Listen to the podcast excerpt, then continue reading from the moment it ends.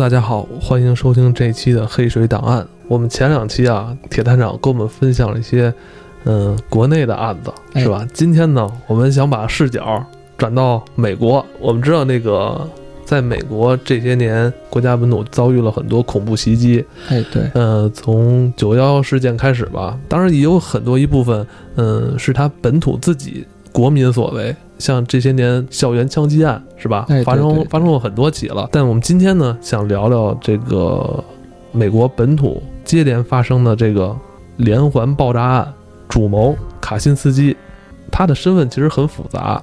他不仅仅是这个连环爆炸案的这个主谋，同时他也是一个，嗯，算是十六岁读哈佛的这么一个神童。呃，之后他又做了隐士，同时他又是一个恐怖分子嘛。铁探长之前在上学读书的时候，自己还去 FBI 的网站研究过，是不是？所以咱们今天来聊聊这个这个复杂的这个卡辛斯基吧。哎，好，嗯，说实话，这个案子叫校航炸弹客，嗯，哎，这是美国 FBI 当时给定的名称，最早叫垃圾炸弹客，嗯，啊，叫垃圾炸弹客，啊，因为这个西奥多卡金斯基这个。呃，犯罪者，嗯，他做的这个炸弹特别的简单，而且特别的随意，嗯，呃，所以当时这个鉴定专家也说这个东西都能做成炸弹，所以简单给他起了一个外号，叫做叫垃圾炸弹客。后来，因为他针对的这个爆炸对象都是一些大学校园，还有呃航空航空公司等，嗯，哎，所以后来定名为校航炸弹客，嗯。这个校航炸弹客在英语里边，它还有一个专属的名词，叫 Unibomber，Unibomber，对吧？这个词是由三个单词来组成的，分别是 University、Airline 跟那个 Bomber。哎，对对对，这是一个啊简称。凯辛斯基被联邦调查局追踪了他近二十年啊，哎，这个时间很时间很长的，还被 Discovery 那个频道改编了美剧。这个受害人在拆这个快递的时候。啊！前一秒钟还在跟你开心的，咱们俩聊天，突然一下就爆炸了，对对，毫无征兆。嗯，哎呀，反正这个事儿，我来给大家先简单介绍一下案情啊。先介绍一下，介绍案情。这个案子说简单呢，因为它只有一个犯罪者，叫做西奥多·卡金斯基。嗯，啊，别称叫做 Ted。这个人是一九四二年。五月二十二号生人，生于美国的伊利诺伊州。嗯，哎，但是这个人在他二十八九岁的时候，跑到蒙大拿的山区隐居了。当时是在一九七一年左右。嗯，隐居过上这种比较原始的自给自足的这种生活。农耕，哎，农耕生活，农耕生活，就是他这个日常的吃饭啊。然后菜呀、粮食啊，都是自己耕种，嗯，或者说有一些狩猎的行为，嗯嗯，就是在这个山区居住，嗯。但是如果就这么一直生活下去，也没事儿了，也没事儿，对。但是没想到，从他七一年隐居，到了一九七八年的五月份，嗯，近十年的时间，近十年的时间，卡金斯基自己在家里头研究炸弹，嗯，哎，而且这个炸弹。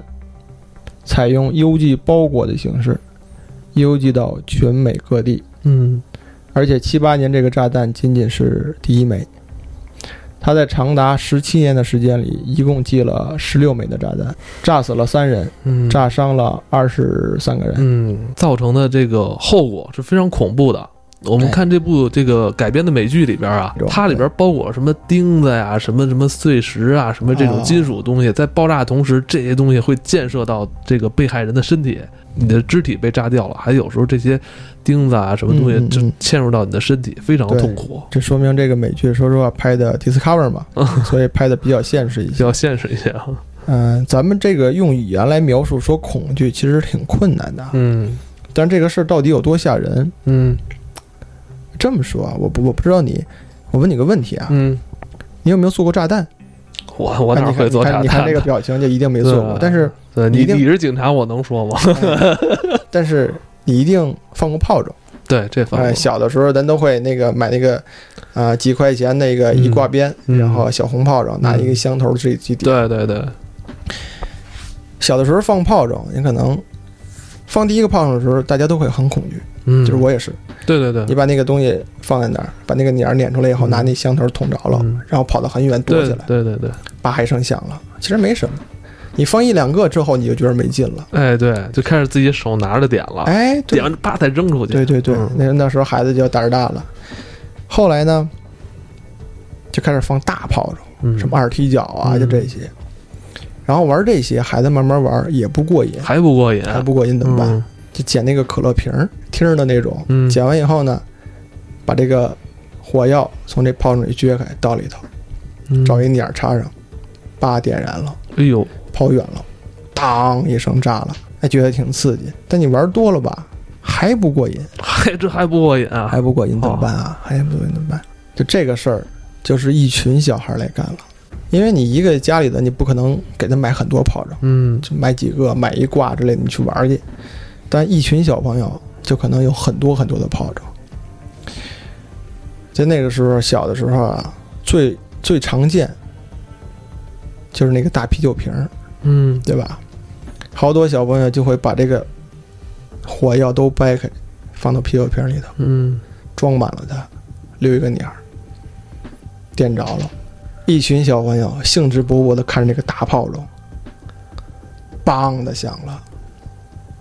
你知道那个情景，悲剧发生了，就是哀嚎一片。你会听到家长不断的痛哭，这个事情可能会影响到一个街区，影响到一个学校所有的孩子。嗯，大家都会这个炮仗，嗯，这个影响都会都会在心理上产生一种不适感。嗯，那么你现在回想，如果一个炸弹响了的话，我跟你说，一个一个炸弹在一个人不经意之间打开的时候。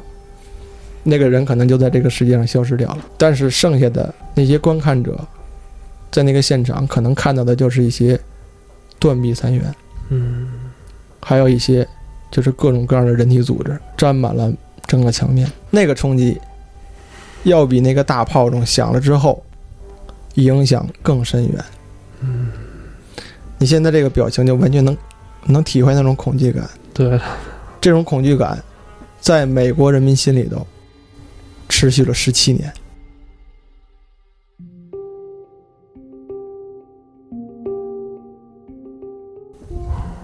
所以你知道这个案子到底有多重了吧？留给他们民众的这种怎么说？这种恐怖情绪绝对不亚于九幺幺。你不知道明天你拆开的包裹是不是卡钦斯基做出来送给你的？咱们现在聊卡钦斯基，嗯，当年根本就不知道这个炸弹客。到底炸的是谁？他没有目标，当时认定为是随机性。嗯，所以很多的美国民众当时的考虑就是：我要邮寄包裹来了，我要不要打开它？我打开它，它会不会炸了？对，这种恐惧感持续了十七年。所以对于当时，对于当时那一代人，这个事情影响深远。嗯，他现在捉到了嘛？对吧？对，捉到了。嗯，我在想，他之前其实很有名，是他写过一篇论文嘛？哎，对，就是《工业社会及其未来》这篇论文。对，我觉得特别恐怖的是，这篇论文是不是也影响了更多跟他类似有思想共鸣的人？我可以这么说，卡金斯基这个人还活着，嗯，还活着。我有一份记录啊，当时对于这个案件，说实话，这个案件我当时研究也很特别，嗯。啊，我当时我印象中还在上学，嗯，我在研究这个警察制度，在研究美国的警察制度，因为大家都知道，美国警察它是美国是联邦制，它有联邦警察，有州警察。那联邦警察最著名的就是联邦调查局 FBI。有幸，然后当时上网嘛，我就进入这个 FBI 这个网站看了一下，弹出来第一个页面就是通缉令，我悬赏谁谁谁，悬赏谁谁谁，多少多少钱，第一名。第二名就是校航炸弹客，就是后来咱们知道这个。哎，对，当时是已经都结束，因为是两千年之后了啊，这个事情也结束了。但是这个记录相应的这个文字情况还在网页上能看到，现在也能看到。现在还是能看到。对，第一名、第二名你还是能看到。嗯，你你你你能猜想到第一名是谁吗？谁呀？当时我看的时候，FBI 的第一名通缉令还没有解除，九幺幺事件的本拉登。哦，本拉登。本拉登。对对对对对。当时悬赏是。五千万美元，消防炸弹客是第二名，悬赏在一百万美元。怎么说他的这个恐怖地位？恐怖地位，就地位各方面。对，而且他持续时间的确很长。你看这个九幺幺，本拉登后期从他上榜，以及到最后后期被击毙，时间也不是很长，也没有到二十年，嗯，对吧？这个案子持续了二十年。对，卡金斯基的这篇论文《工业社会及其未来》，因为他是个炸弹客，所以他他这个写的东西就不对。说说咱不能一棍子打死。本身来说，他是一也是一个高知分子。对对对，他本身是一个智商超高的人，智商高达一百六十七吧。当然，这个论文很好找，大家可以上网找找。我先给大家读一段啊：工业社会极大增加了城市规模和城市人口的比例，而人群聚集会增加压力与攻击性。技术变革导致现代社会的变化十分迅速，因此整个社会不存在稳定的框架和价值观。有些人急于拯救自由，却不愿牺牲技术带来的所谓好处。他们会提出天真的新式社会构想来调和自由与技术。所有人都理所当然地认为，每一个人都必须向技术的需要低头，而且理由十分充分。如果人的需求被摆在了优先于技术需要的地位，就会出现经济问题。失业、短缺，甚至更糟。在我们的社会当中，精神健康的概念主要被定义为在多大程度上一个人能够根据体系的需要行事，而且不会流露出承受精神压力的迹象。其实他整篇论文其实都在进行这么一个思考，就是科技的发展与我们每个人的精神健康，反而是有着很重要的联系的。对对对，通篇看下来以后，你觉得这个人他的理论点？他所阐述的一些观点逻辑性很强，站得住脚的。哎，对，嗯，事发之后，他这篇文章被很多的，咱不能说是极端主义者啊，就是很多的呃学者去评定，嗯，他说的不无道理，嗯，哎，有一些可能说算是理论上的一些支撑，就是有些人认为他说的是对的，嗯，当然可能他这种行为是比较极端，那造成了很大的影响。因为你知道我在看这篇论文以及在查询它相关资料的时候，我就想到另外一个美国作家，就是亨利·梭罗。亨利·梭罗写了《瓦尔登湖》。瓦尔登湖。其实亨利·梭罗也做过一段时间的隐士。哎，对对。他也是在乡下，然后过这种相对平静的这个呃乡村生活、田园生活，然后也是在这段时间他写了《瓦尔登湖》。亨利·梭罗所处在那个时代，其实就是美国从农业时代向工业时代转型那个阶段。哎，对对，很像卡辛斯基他所处于咱们的这个现代，跨向更高科技的这种互联网啊信息时代。这个亨利·梭罗不太一样，他可我觉得他是非常极端了啊。他发现这个问题了，他也写了一些东西，但是他没有用这种极端的暴力的恐怖的行为向大众警示。啊，梭罗的书我也看过，《瓦尔登湖》，他描述当时一个啊田园牧歌的生活。嗯，而且梭罗有些。些情况，我觉着，嗯，卡金斯基也是在模仿，是吧？也是在模仿。我觉得也可能会受他也有一些影响。嗯，对，因为梭罗在这个郊区盖的这个小木屋，哦，对对对，这个规制跟卡金斯基的后来所。对比应该是完全相同的一个状态。嗯嗯嗯，反科技斗士嘛，这个很矛盾，就是本身他是一个高知分子，高知，但是他又反科技，这点有的聊啊。咱给大家说一下这个卡金斯基的这个嗯个人的一些情况啊。全称叫西奥多·卡金斯基。你想他这个出生年份，一九四二年的五月二十二号。嗯，你听这个年份能想到什么？二战。二战。嗯，二战结束是在一九四五年。四五年。而卡金斯基的家族是美国的。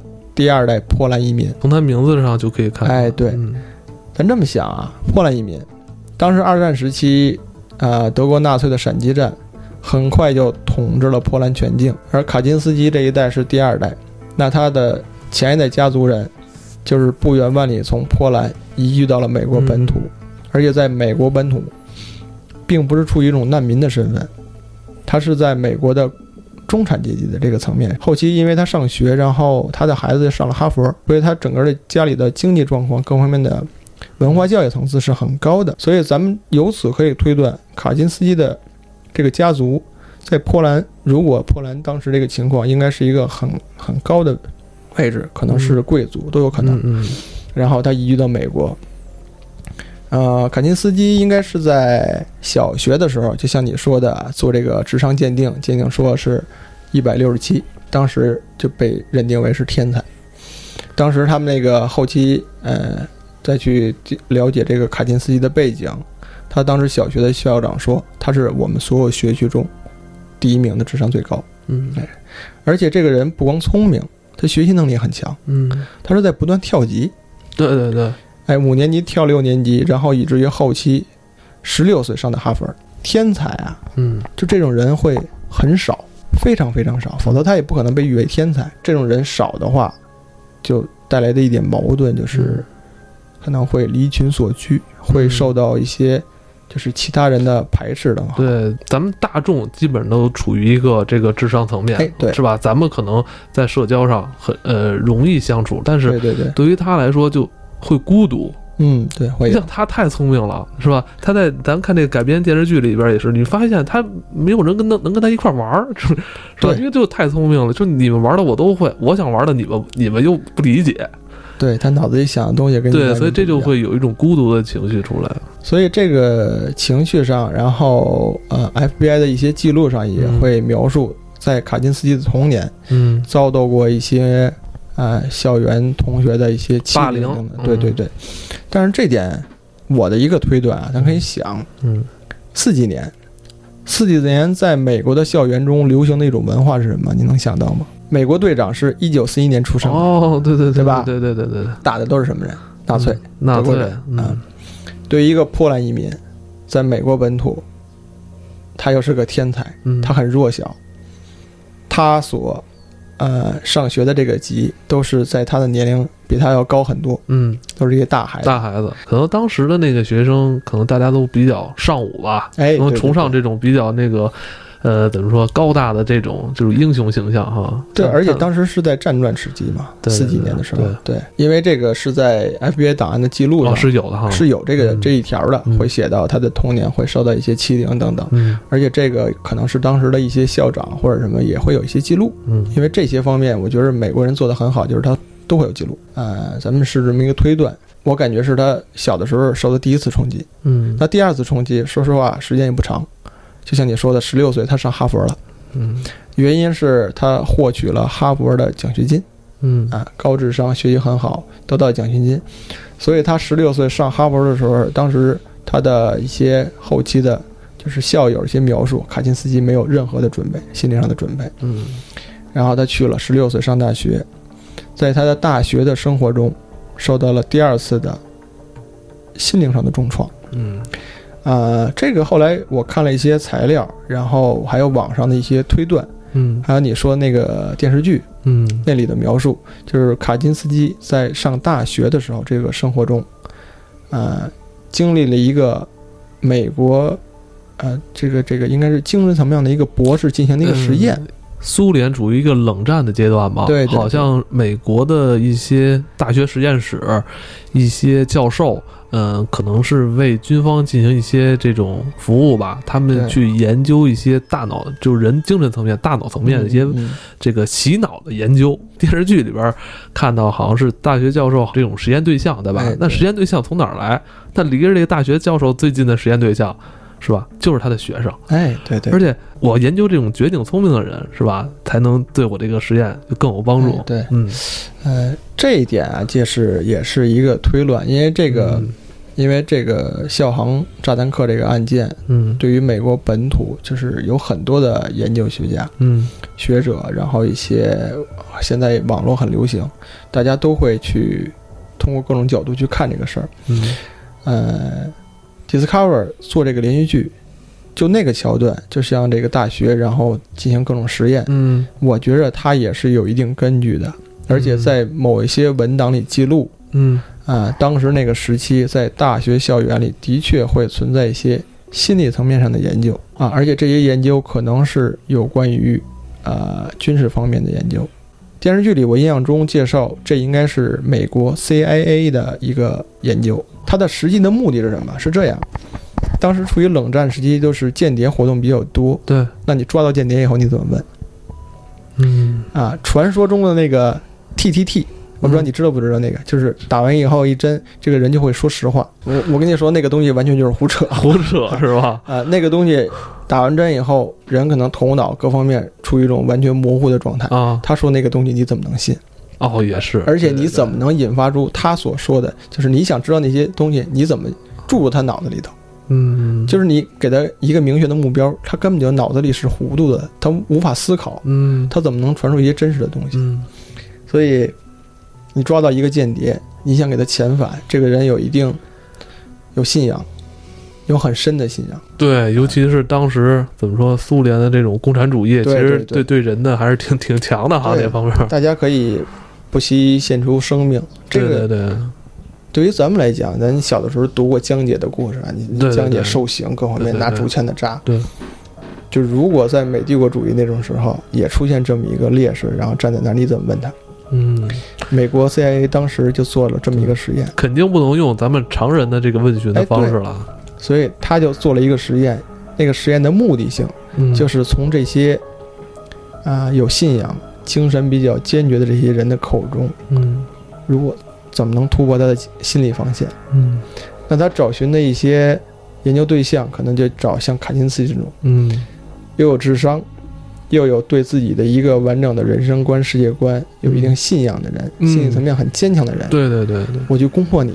对，以你为实验，那我可能就把其他人攻破了。对，他找的这个卡辛斯基还真是一个这方面的一个代表性人物。哎，对，首先他的成长跟别人不太一样，孤僻呀，或者有一些比较呃固执的这种性格的一面。对，会有。呃，包括他跟他的导师，其实他导师也不是一上来直接找他，先是做题筛选，之后很长一段时间跟他这种生活，就跟他这种普通的聊天，跟他交朋友。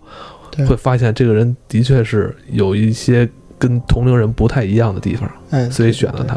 这个也是有一些，的确是文字记录，而且我觉得 Discover 像这种比较严谨的电视台啊，他们做任何节目各方面都会有一些证据，或者他们也会做一些调研之类的东西，所以绝对。看的这些东西不是凭空索影那种啊！我看的时候看的第六集，就是这集讲述他这个成长过程，包括在大学时候，嗯，他导师对他进行实验，我让我觉得真真是挺惊心动魄的。他的导师在大学里边对他的这种精神上的摧残，塑造了他之后的这种反社会人格吧。我觉得我们可以再留在下一期跟大家接着聊。